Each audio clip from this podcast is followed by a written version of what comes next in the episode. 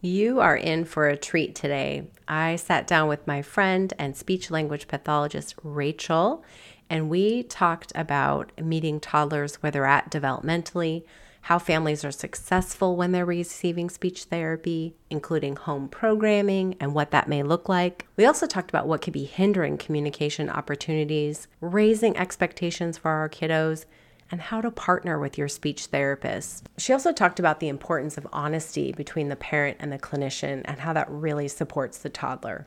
And her talking tip today is excellent.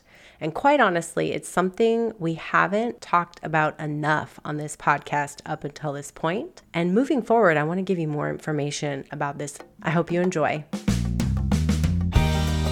Hello, moms and dads. Welcome to the Talking Toddler Coach podcast. Do you want to know what's typical for toddlers and how you can help your toddler talk more? Have you tried to ease your kiddo's frustration when it comes to talking but can't seem to prevent those dreaded tantrums? Hi, I'm Heather Randolph, pediatric speech language pathologist. I've had the privilege to work with parents who've told me with tears in their eyes, I don't know what to do. Parents who want their child to be heard and understood with less overwhelm in the process, just like you. I'd love to come alongside you as I did with them to help you feel more calm and confident. You'll learn about typical development, what to do if you're concerned, and practical, doable tips that you can use in everyday life to help your toddler communicate more. Whether you're on your way to work or folding that never ending laundry, let's get started. Racheal, welcome to the Talking Toddler Coach podcast. Would well, you like to tell? yes, you're welcome. Would you like to tell my listeners about yourself? I, my name is Racheal Morse. I've been a speech therapist for um, quite a long time, um, over 25 years, so that ages me a bit. I have worked in a variety of settings hospital, NICU, school setting, outpatient, and I've owned my own um, private practice since 2002. So you are seasoned. Well seasoned.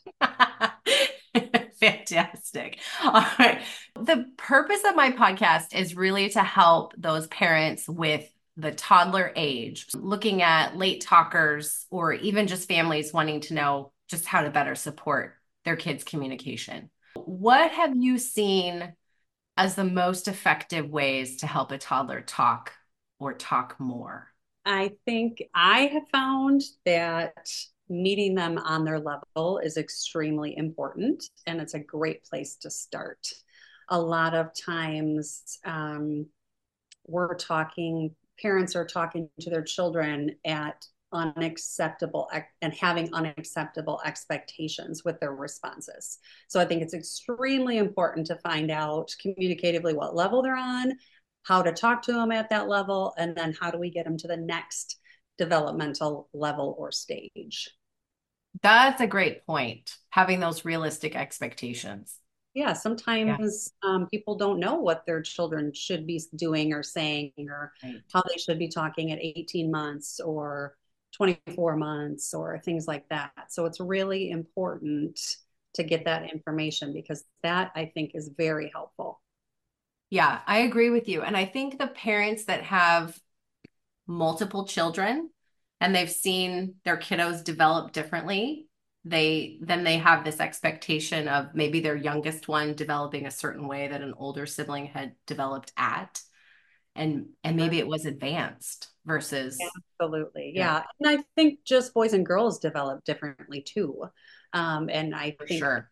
forget that that there's kind of a different motive um, with toddlers that are you know boys and girl toddlers at two years yeah. old they are two different kiddos they are yes they are so how have you now let me rephrase that what have you seen families do that has supported their toddler's communication? So, beyond knowing where their child is at and then how to meet them there, how do you see them support their toddler to go to the next level, so to speak? Are you talking about families that have sought out a speech evaluation or parents that have not?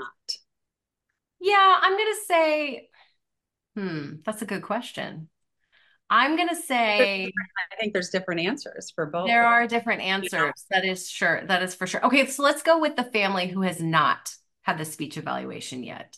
Okay. What are, so, what are you seeing them do that's supporting their toddler's communication development? Often, many of them will talk to their pediatricians.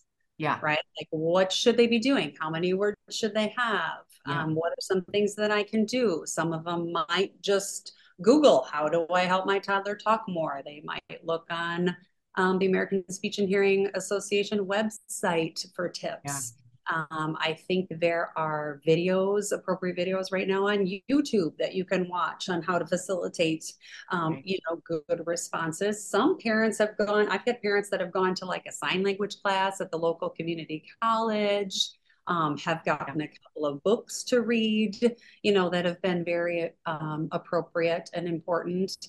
However, it's always fun to see how they implement the information in the book. Reading the book and implementing it are two different things. Very different things. Very different. So, in terms of the families that you've worked with, what have you seen that they do? So, once they've had the speech evaluation, they're receiving your speech services. How do you see the families being successful? What are they what are they doing? Um, I have the expectation when someone starts speech therapy with me, speech therapy with me, um, I have the expectation that they complete home programming. And that is stated early, very early on. I'm going to give you things to work on every week. Um, you know, you need to work on them. We're working towards these goals together. Um, and I have found that that is very effective. It's not a ton of things to work on, but one or two things a week, I think, is completely realistic to fit yeah. in during activities of daily living every day. It's not overwhelming. It's yeah. not like you're sitting down and doing 45 minutes of, of homework. If you can just fit it in throughout the day during communicative opportunities, it's best for the child and it's very efficient and productive for the families. Yeah, absolutely. Can you can you give an example of one thing you might assign for that home program for the week? Um, for example, if a child were working on one word utterances, I might have them label things around the house. Okay. You know, if a child is pointing to something on the counter and their cup of milk is on the counter, you know, saying milk. Do you want your milk or cup? You want your cup? You know, things like that yeah. to try to help them imitate. Awesome. Awesome. Okay. So, on the flip side, what do you see families doing that might be hindering communication. They're they're not doing it intentionally. It might be and they're not doing anything wrong, so to speak, because I don't I don't want families to listen to this and go, "Oh man." But just maybe something they might be doing in their daily routine that's kind of hindering that communication opportunity. So I think we have a tendency to forget that toddlers change and change quickly, right? Yeah their gross motor skills change and advance, their communicative um, skills change and advance, their fine motor skills change yeah. and advance, and we have to change with them. So okay. again, talking to them on a an on an appropriate developmental level, um, I think is extremely important. Um, I have found that a lot of parents will reward the pointing and grunting, um, which is not helpful um, because they're not doing anything you know they're not doing a sign they're not doing a word approximation just pointing right. grunting or whining to indicate their needs and wants um, does not help push them to the next level yeah yes yes and i will say because i know i know families get busy mm-hmm. and mm-hmm. you know kiddo kind of uh uh you know here you go you can have that yes. well yeah so so if the uh-uh is getting rewarded every single time, why would they say a word? Why would yeah. they change it? Yeah, there's no there actually is communicative intent with that, but that's yeah. not the intent that we want, right? right. It's not an intelligible um, word approximation, um, two word phrase. I mean, again, it depends on what level they're on, but um, right. it's not pushing them or facilitating any skills that they can do at a higher level for sure. And many of them can. It's often just the way that it's they're being talked to and it's being facilitated right. i think sometimes just comes across. There are many times that you do these speech evaluation and the parents say oh my gosh they've never done that for me and all you've done is language modeling or um, you know introduce a basic sign to get them to decrease communicative frustration things like that. Right right. And that that's kind of an important point i think. It's it's these tiny little things that we can do that really move the needle. Yeah. it doesn't have to be a giant gesture. Absolutely. You have to adjust with the growth spurt right? Yeah. So you know when the one year old starts walking, we usually buy the shoes, yeah. right? So, you know, I think when they start talking, we have to remember that they can do a lot more and they're expected to do these things. They change so quickly. They change yeah. every three to six months, whether yeah. they're developing communication typically or atypically. Things change. Yeah. Things things are moving and grooving. Yes. Absolutely. They absolutely. are. Yes. And we we need to move with that. Yeah. Right.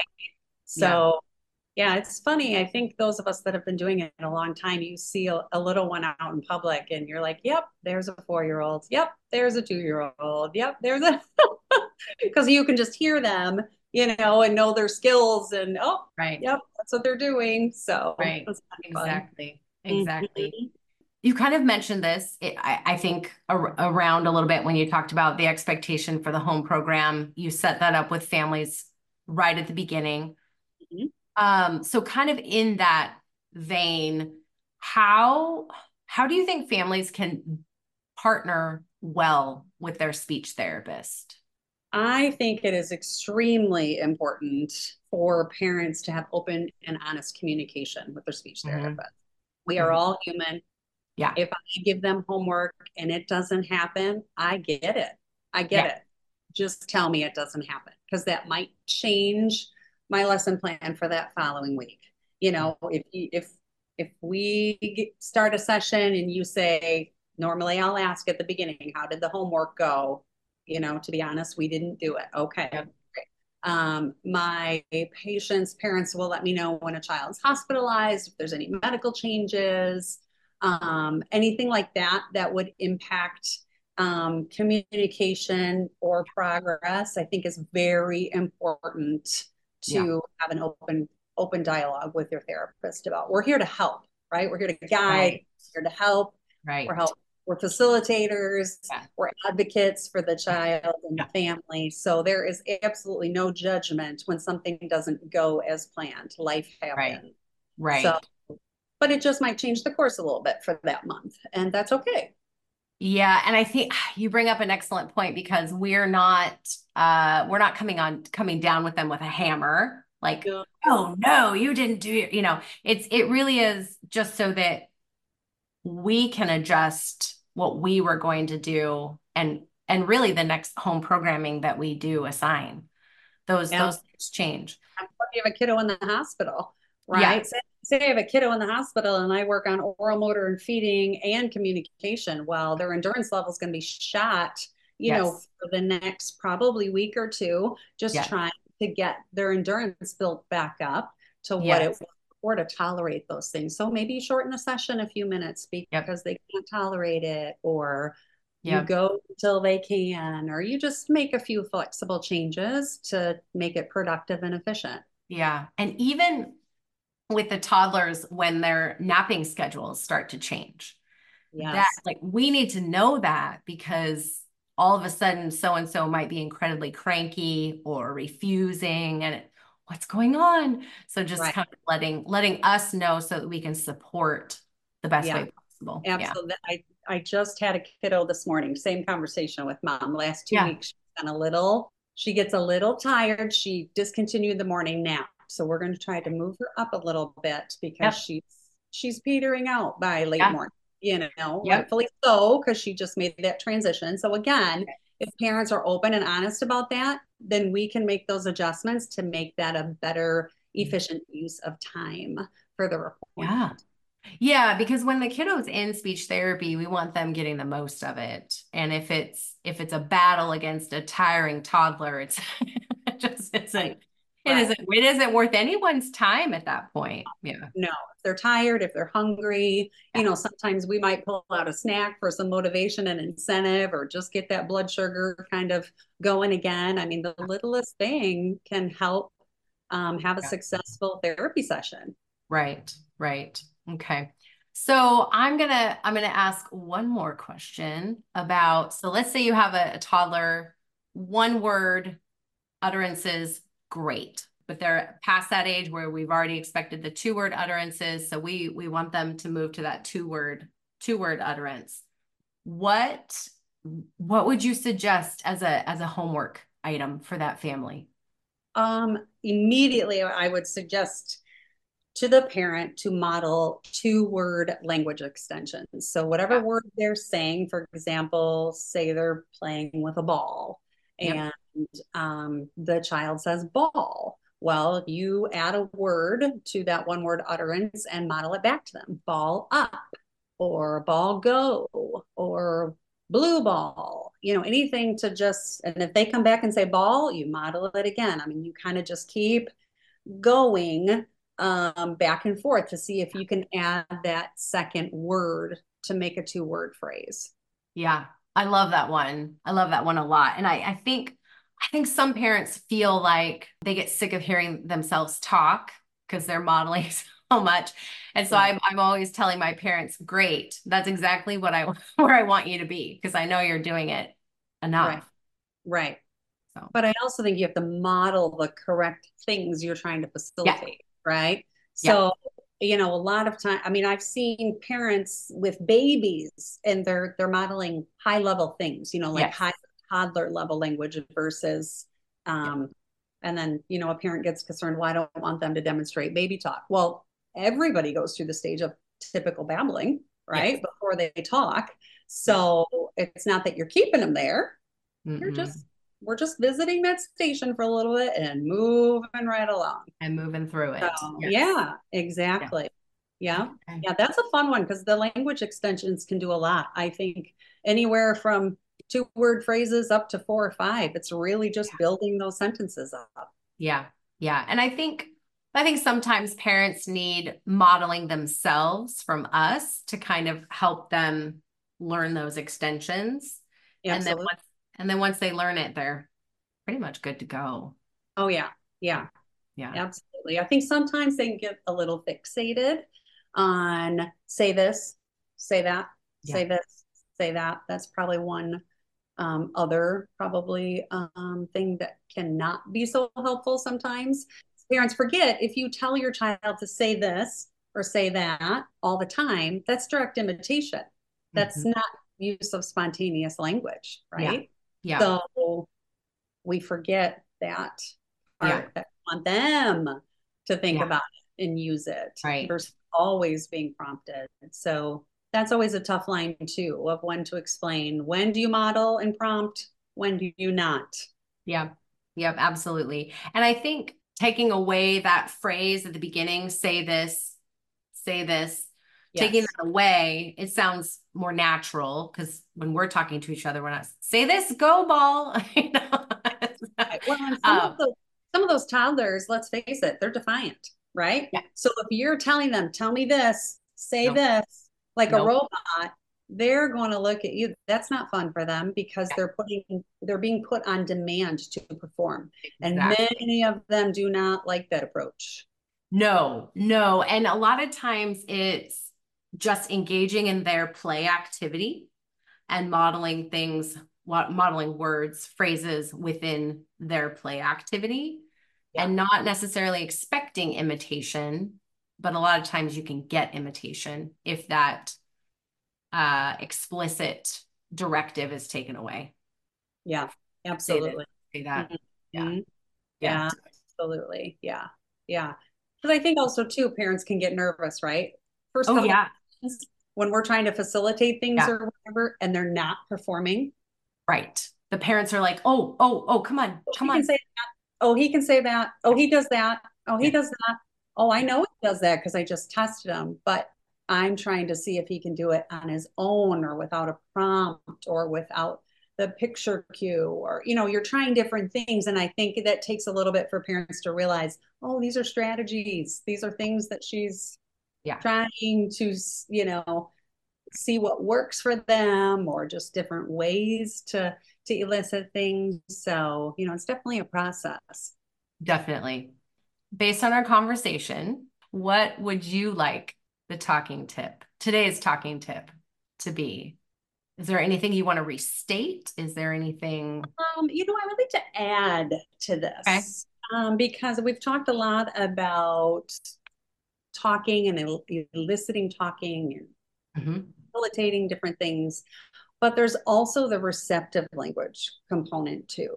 Yep. So that is important. I think it's important for parents to know that a child will understand the language before they use it. So I guess for me, the talking tip would be let's take a half a step back and make sure we understand those skills at that developmental age as well so that they can use those words because if you don't know what they mean or what they are or what the picture is you're definitely not going to label it or use that word to communicate or request an item or want an item so that's just as equally important i think too okay for them to under to for the toddler to understand the meaning of the word before they start using it. Yeah. Yeah. Yeah, yeah. absolutely. How would a parent go about knowing that? You know, is it is it naming a toy and going to get it? Is it the following directions?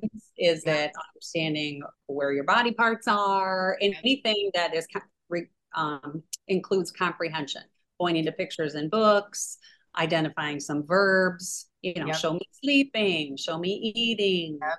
those kinds of things, following simple directions in play. Yeah. Um, those are some good, appropriate toddler things to do. Excellent. Thank you. Thank You're you for welcome. your time and thank you for being here. You are welcome. Thank you for having me.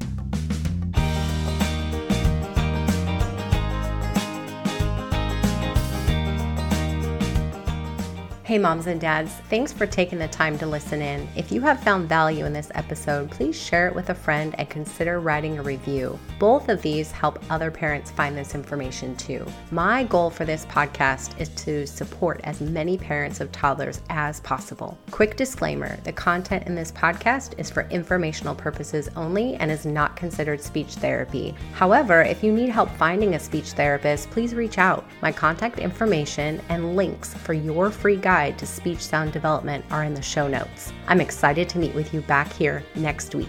Have a great day.